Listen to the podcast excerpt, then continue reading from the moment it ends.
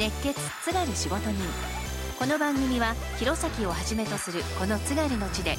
情熱とこだわりを持って活躍する人物仕事人を迎え仕事に対する熱い思いやそこから生み出された商品やサービスそして仕事そのものを紹介していただきます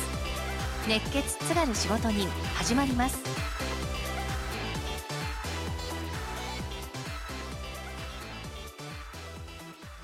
熱血津軽仕事人。今回は美容と癒しの隠れ家サロン B メイク代表の奈良かすみさんをゲストにお迎えしております。奈良さんよろしくお願いいたします。よろしくお願いいたします。奈良さんのお店はどちらに今あるんでしょうか？えっと弘前市のあの安原にあります。はい、はい、安原にお店を構える B メイク。綴りは大文字の B ハイフン小文字でメイク。これはどんな意味なんでしょうか？はいと B はビューティーでメイクは作る、うん、美を作るという意味の B メイクです、うん、今日はあのエステティシャンということで、はい、えー、奈良さんをゲストにお迎えしているんですが本当にお美しいです。お肌がツヤツヤプリップリで。いやすごいなと思って。でまたあのお洋服も今日は、はい、仕事で使ってるあの制服エプロンです。そうなんですね、そのまま来ました。統一で来ていただいておりますけれども、はい、その奈良さんのお肌が美しいのは、はい、やっぱりご自身のお店のメニューを、まあ、自分で試しているからですか？そうですね。あの B メイクのメニューは全部こう私がこう組み合わせて作っているんですけども、うん、まあ、作るあの提供するお客様に提供する前は必ず自分で試してみてもともと皮膚が弱いのであの私に合わせてると大抵の人が合うと思うのでそれをもう基準に作っております。それすごくね、はい、大事ですよね、うん、あのやっぱり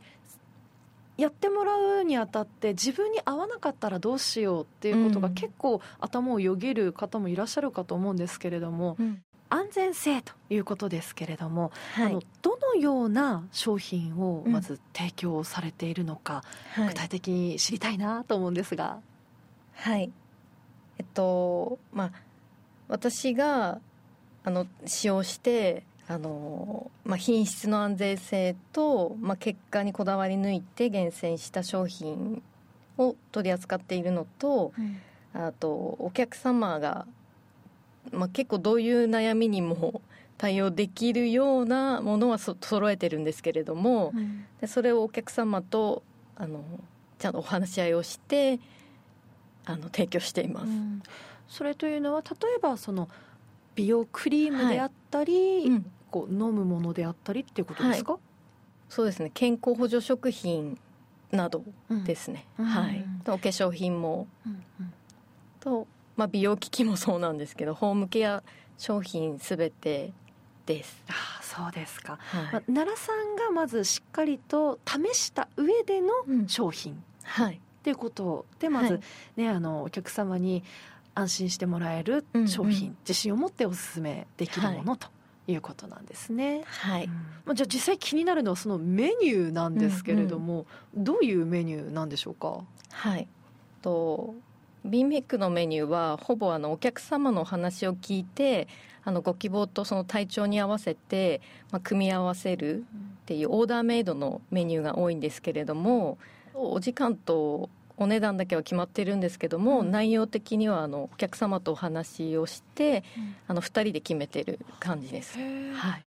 カウンセリングカウンセリングして、うんはい、でそこから内容を決めていくと。具体的にはそのどういうようなものなんですかね？とメニューはそうですね。基本的には主義なんですけども、うん、その主義もこういろんなの筋膜にアプローチしたり筋肉にアプローチしたりリンパとか経絡とか、うん、そういったのにアプローチする主義プラス、うん、あとマシンを使って、まあ、そのご希望に合わせてあのそうですね。あの、結果が出るように組んでいきます、はい、主義、まあ、手の技と書いての主義ということで、はい、奈良さんご自身がもう手でこうグッとこう、はい、主義を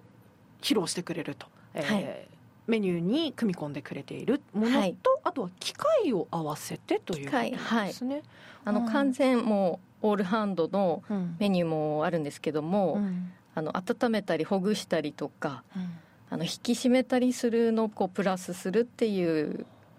のもできます。あそうなんですね、はい、奈良さんはエステティシャンになられてどのくらいですか？は15年ぐらいですね、うん、15年目に入りました、はい、そもそもどうしてエステティシャンになられたんでしょうか？えー、っと大学の時にあの、まあ、福祉系だったんですけど、うん、こういろんなこう企業を受けても、まあ、すごい全部落ちたんですけども、うん、でその時に、まあ、自分がどうしたいのかもう一回見つめ合ってみたところ結構お肌もこう弱かったんですね。うん、で大学の時にこうエステとか、うん、まあ、いろんなところに行ったんでバイトも始めていけるようになったんですけども、えー、まあ、その時にあなんか美容なんかこう良くなると容姿が良くなるとちょっと楽しくなるなと思って、うん、まあ、それ好きだなと思って、美容系を探したらエステっていうものが出てきて、はい、でそれにエントリーしてあの受けて、うん、そしたらこうすぐ受かったのでそれがその、まあ、全国展開してる大手のサロンだったんですけど。へじゃあ最初はまずその大手のエステエステサロンにお勤めになられてたと、うん、い。うことなんですね。はい、でそのエステティシャンになってからですけれどもどんな体験をされてきましたか？そうですね。やっぱりちょお勤めっていうことでまあ、お客様との関係だけではなく、まあ、主義とか、うん、あのその技術面だけではなく集客についてもちょっとこう学学んだ、うん、勉強になったんですけども、まあ、集客面がちょっとその勤めてる時はできなかったんですね。いあの一社目が。はい、でその時にいろんなその社内のやり方はあったんですけども、まあ、それ一旦捨てて 自分のやり方でやってみたところあの社内のあの集客コンテスト新人集客コンテストみたいなコンテストで、まあ、全国2位にまで行ってすごい、まあ、ちょっと自信ついたかなみたいな感じです。全国2位ですね。そうですね。その時460人ぐらい新人がいたんですけど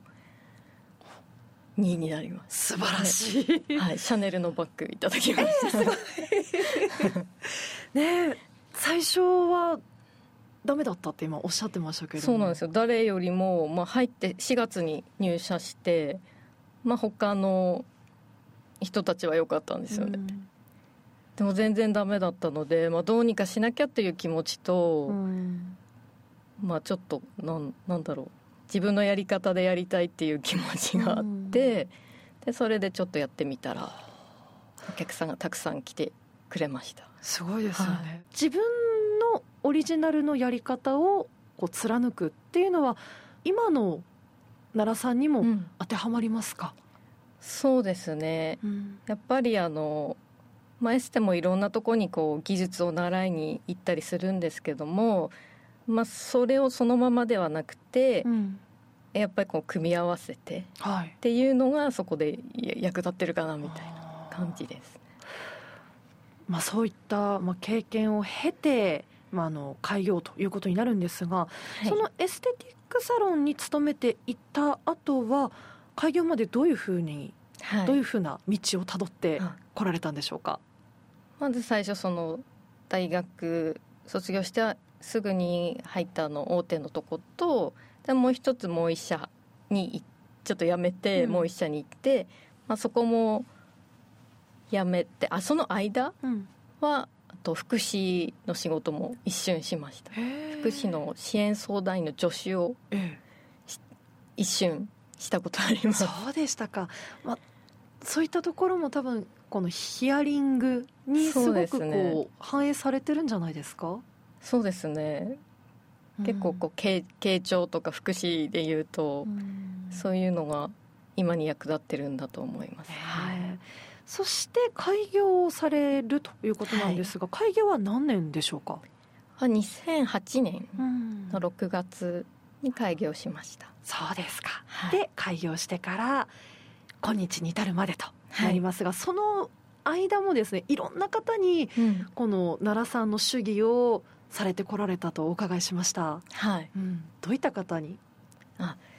そうですね。もちろんその、まあ、女性限定うん。でじょ、あのお客様にもなんですけれどもあのちょっと機会がありましてあの楽天オープンテニスのあのそ外でやるあのビーチテニス選手のあのケアのボランティアもしました。はい、楽天オープンテニスっていうと世界大会？そうですあの有明のとこでしたっけ？そこに行って、はい、選手たちのはい、でその時にあのいつもこう体と向き合ってる方たちなので、いうん。やすごくいいとかって言われて自信つきました。そうですか。はい。あの今これまでお話をお伺いしてた中では、まあ、エステティックサロン、まあ、エステティシャンというお話で聞いていたので、うん。この美しさに特化しているのかなと思っていたんですが、はい。そのスポーツ選手に対してはどういう主義をされているんでしょうか？されたんでしょうか？その時は、まあ、筋膜リリースをしてちょっとこう緩める可動域ちょっと広めたいという感じの主義をこう施して、そうですか。そうですね。はい。ということはその美しさだけではなくって、うんうん。この体全体に対しての、そうですね。体のパフォーマンス性を上げるというか、はい。そういったこともできるとはい。いうことなんですね。はい。筋膜リリースとはい。ありましたけれども、それもやっぱりその学ばれてこられたんですよね？そうですね、ま、学びました。大阪の方でえ。ー筋膜については学びました、奈良さんってどのくらいこれまでうん。いろいろなことを学ばれてきたんでしょうか？まあ、なんかいろんな主義のスクールにはもう本当に10以上とか、まあ、リラクゼーションもエステってあのリラクゼーションも兼ねてるのでリラクゼーション系のあのトリートメントだったりとか合わせるともう本当に10以上ですね。そんなに種類いっぱいいろんなコーススクそうールにですね。いろ。んな、はい。えーはい、習得しました。う。ん。とエスティシャンっていうのは資格がいらないんですけれども。そうなんですか？はい、え。ーあのちょっとこう大きめの協会がありまして、はい。その2つのあの協会の認定のエスティシャンは取りました、はい、二つ。2つ。日本エステティック協会の認定エスティシャンと日本エステティック業協会の認定エスティシャンを持ってます、はい、そうなんですね。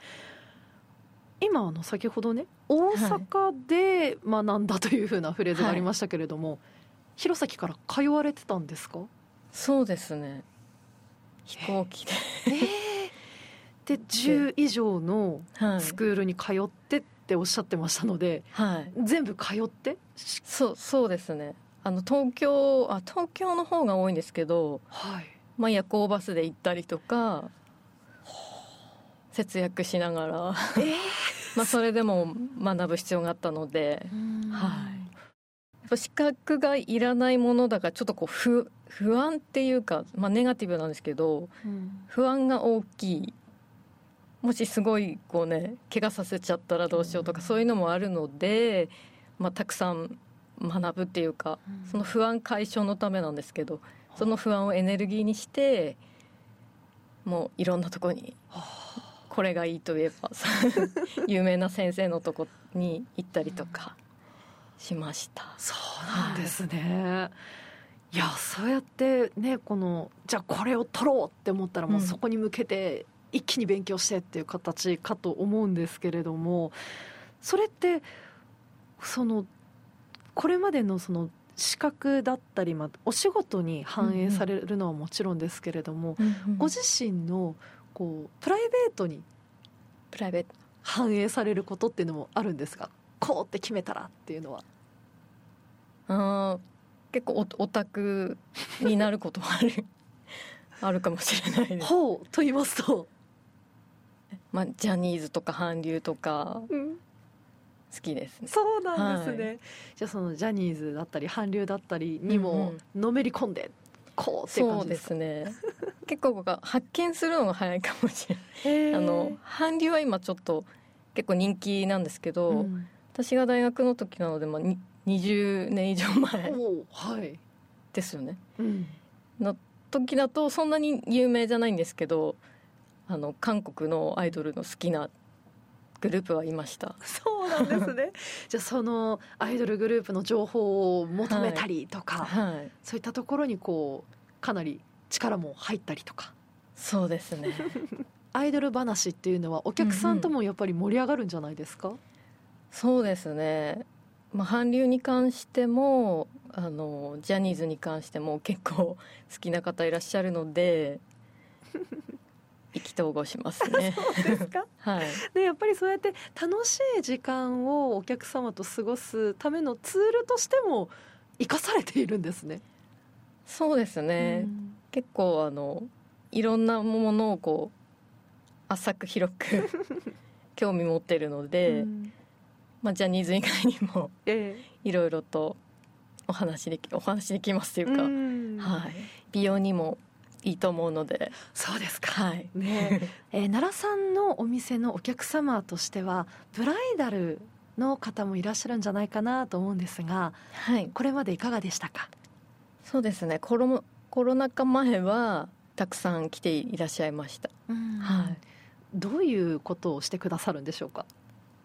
あのブライダルの方に、はい、まあ、全身のケアとフェイシャルケアとこう見えるとこだけやる方もいるんですけれども、うんまあ、それも、まあ、お客様とお話ししてあの必要な部分にケアしていくみたいな感じです。まあ、実際にそのドレスに合わせてとか、はい。多いのはどういったところっていうのはありますか？ね。まあお顔デコルテ、まあ、ウエストまでとか背中二の腕のケアの方が多いです。そうですか。はいそういった方たちも、はい。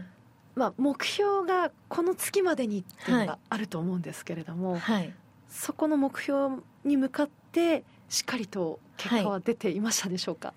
そうですね。大体あの3ヶ月前からのケアをあのおすすめしておりまして、まあ、それくらいに来ていただけると、まあ、皆さんあのお綺麗にうん。写真とか あの挙式に出られることができるので、うん。はい、ね、しっかり皆さん満足してはい、本番に臨むと。にはい。いうことなんですね。はい。今このコロナ禍というところで、まあ、これまでのお客様との接し方お店での対応というのはまたちょっと変わってきていますかね？そうですね、うん。あの今まであの1日3名限定でやっていたんですけれども、まあ、それを2名にして、はい。お客様との間隔を空けて、まあ、今までも衛生面はちょっとちゃんとやってたんですけども、ええ。まあ、よりしっかりとやるためにちょっとお客様数を減らして、あと新規のお客様はちょっと止めてうん。予約を止めてます、うん。はい。1日2名限定となると、そのお客様とお客様の間に徹底的にできるところはできる限りは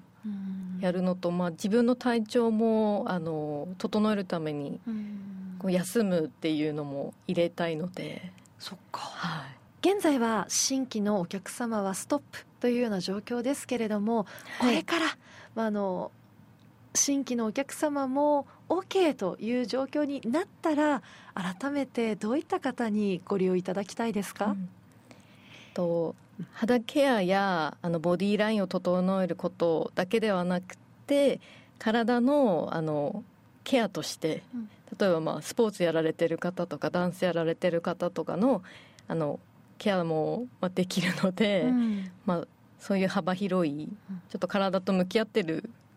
方々にうん。来ていただきたいなと思うんですけども。そうか、はい。で B だけではなくてってことですね、そうですね、うん。体全体のケアとしてやっていきたいなとは思っています。でコロナのこの状況で先ほどおっしゃってたスクールに通うということもガラッと変わったんじゃないですか、そうですね。な行って学ぶことはもう完全にできなくなったので、うんあのでもその代わりに Zoom の,、はい。あの 講習会とかあのセミナーとかがたくさんできて、うん。まあ、通っていた時よりも、うん。まあ、より情報が入ってくるようになったのでお私的には今の状況も気に入っています。そうですか、はい、今もうん。学ばれていることってあるんですか、そうですね。まあこれこれっていうかあの細かいことをこう繰り返し聞く。あー。あと人を変えて聞くみたいな。あのはー結構やってますね。もう習得されたものに対してでも、でもうん。また新しくなったりとか、まあ、結構美容って180度常識が変わったりもするので常に結構アンテナを張り巡らせてそうですか。情報収集に励んでます。うわそれもねすごはい。いこの労力がいることかなと思うんですけども、ではこう新たな分野に対してっていうことも今なさってるものでしょうか、ご新規様を今止めている状態ええ。だということとあと対面とかが難しいっていうのも考えた時にあのお家でできるプログラムとかも今考え中です。あそうですか、はね。これまでもスクールで、まあ、あの通われていたというお話なんですがそうなってくると弘前でエステティシャンではなく、うん向こうの方でエステティシャンをやられて勉強された方がいいなって思ったことってないんでしょうか、うん、まあこういやってみたいとかはありました。うん、でもどうして、だけどやっぱ不安。不安っていうかやっぱりうん不安だしやっぱり安心できるこの土地でうんやりたいなと思いました。はい。やっぱ人脈もこっちだったので、うん。まずはすあの集客面のストレスはうん。あれなんか背負いたくないのでうん。まずは開業するっていうことを目標に、まあ、はじ始めた気がします。うん。初めは。はい。そうでしたか奈良さんが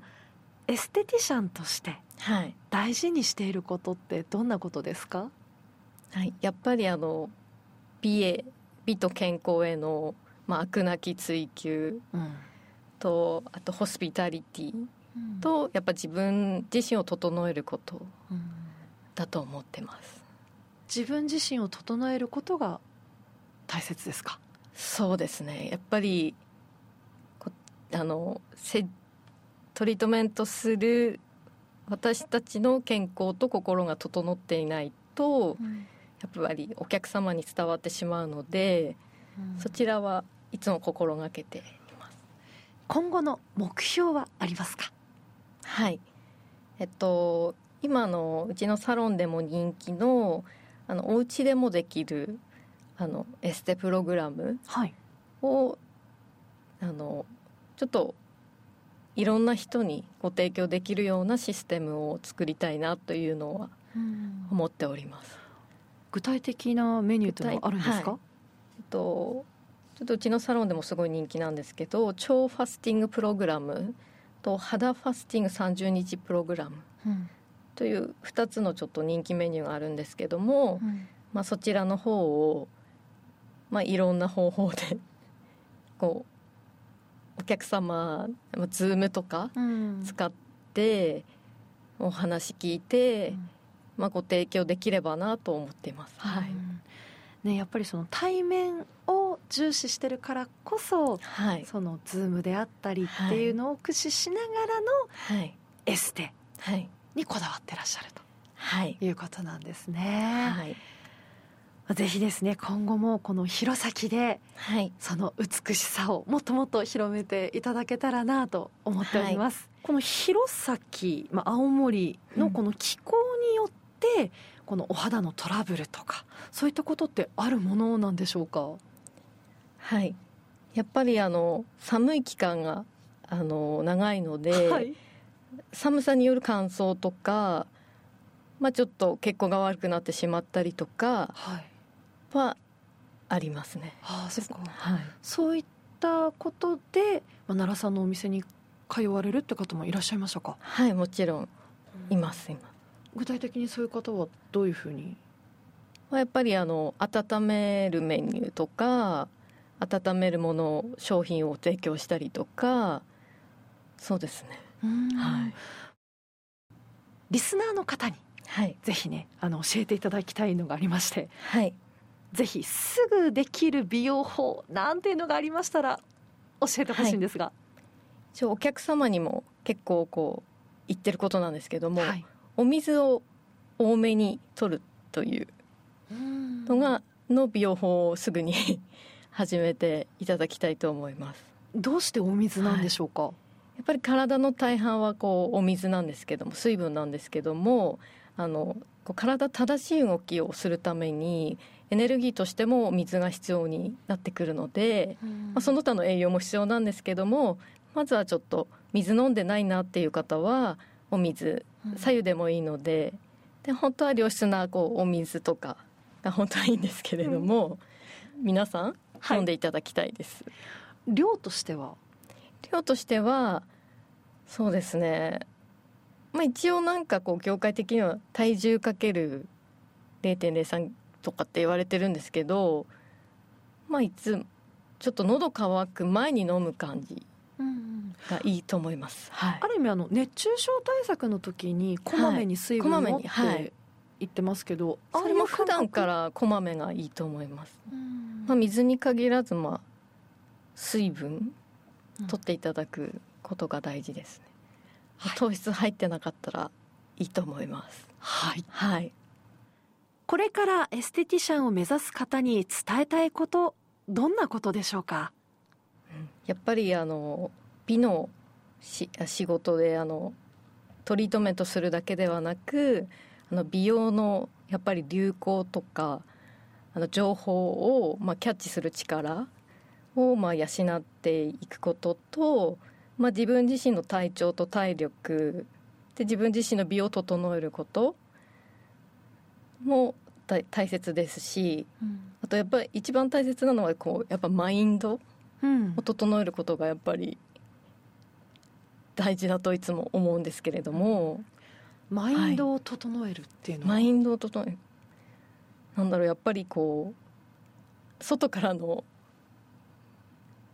な刺激にこうあんまりこうアップダウン女の子特有のこうアップダウンないように、うん、まあ、お客様に接したり施術した方がいいので、うん、まあ心を安定させることっていうか、まあ、瞑想したりとか、うん、そういうので、まあ、動じない心みたいなのをこう作っていく。強い心を作っていく、まあ、強靭な精神を作っていけば、まあ、最強のエスティシャンになれるのではないかと思ってます、うん。はい、それは今も奈良さんがご自身が大事に思ってやってらっしゃること。はい。大事にしていることとも常に目指しているところです、うん、はい。今日の熱血津軽仕事人ゲストは美容と癒しの隠れ家サロン B メイク代表の奈良かすみさんでした。奈良さんありがとうございました。ありがとうございました。今回の放送は美容と癒しの隠れ家サロン B メイク代表の奈良かすみさんをお迎えしました。不安をエネルギーに変えコロナ禍を勉強のチャンスと捉えてステップアップを図る奈良さんの主義はますますパワーアップしそうですね。熱血津軽仕事人次回の放送もお楽しみに。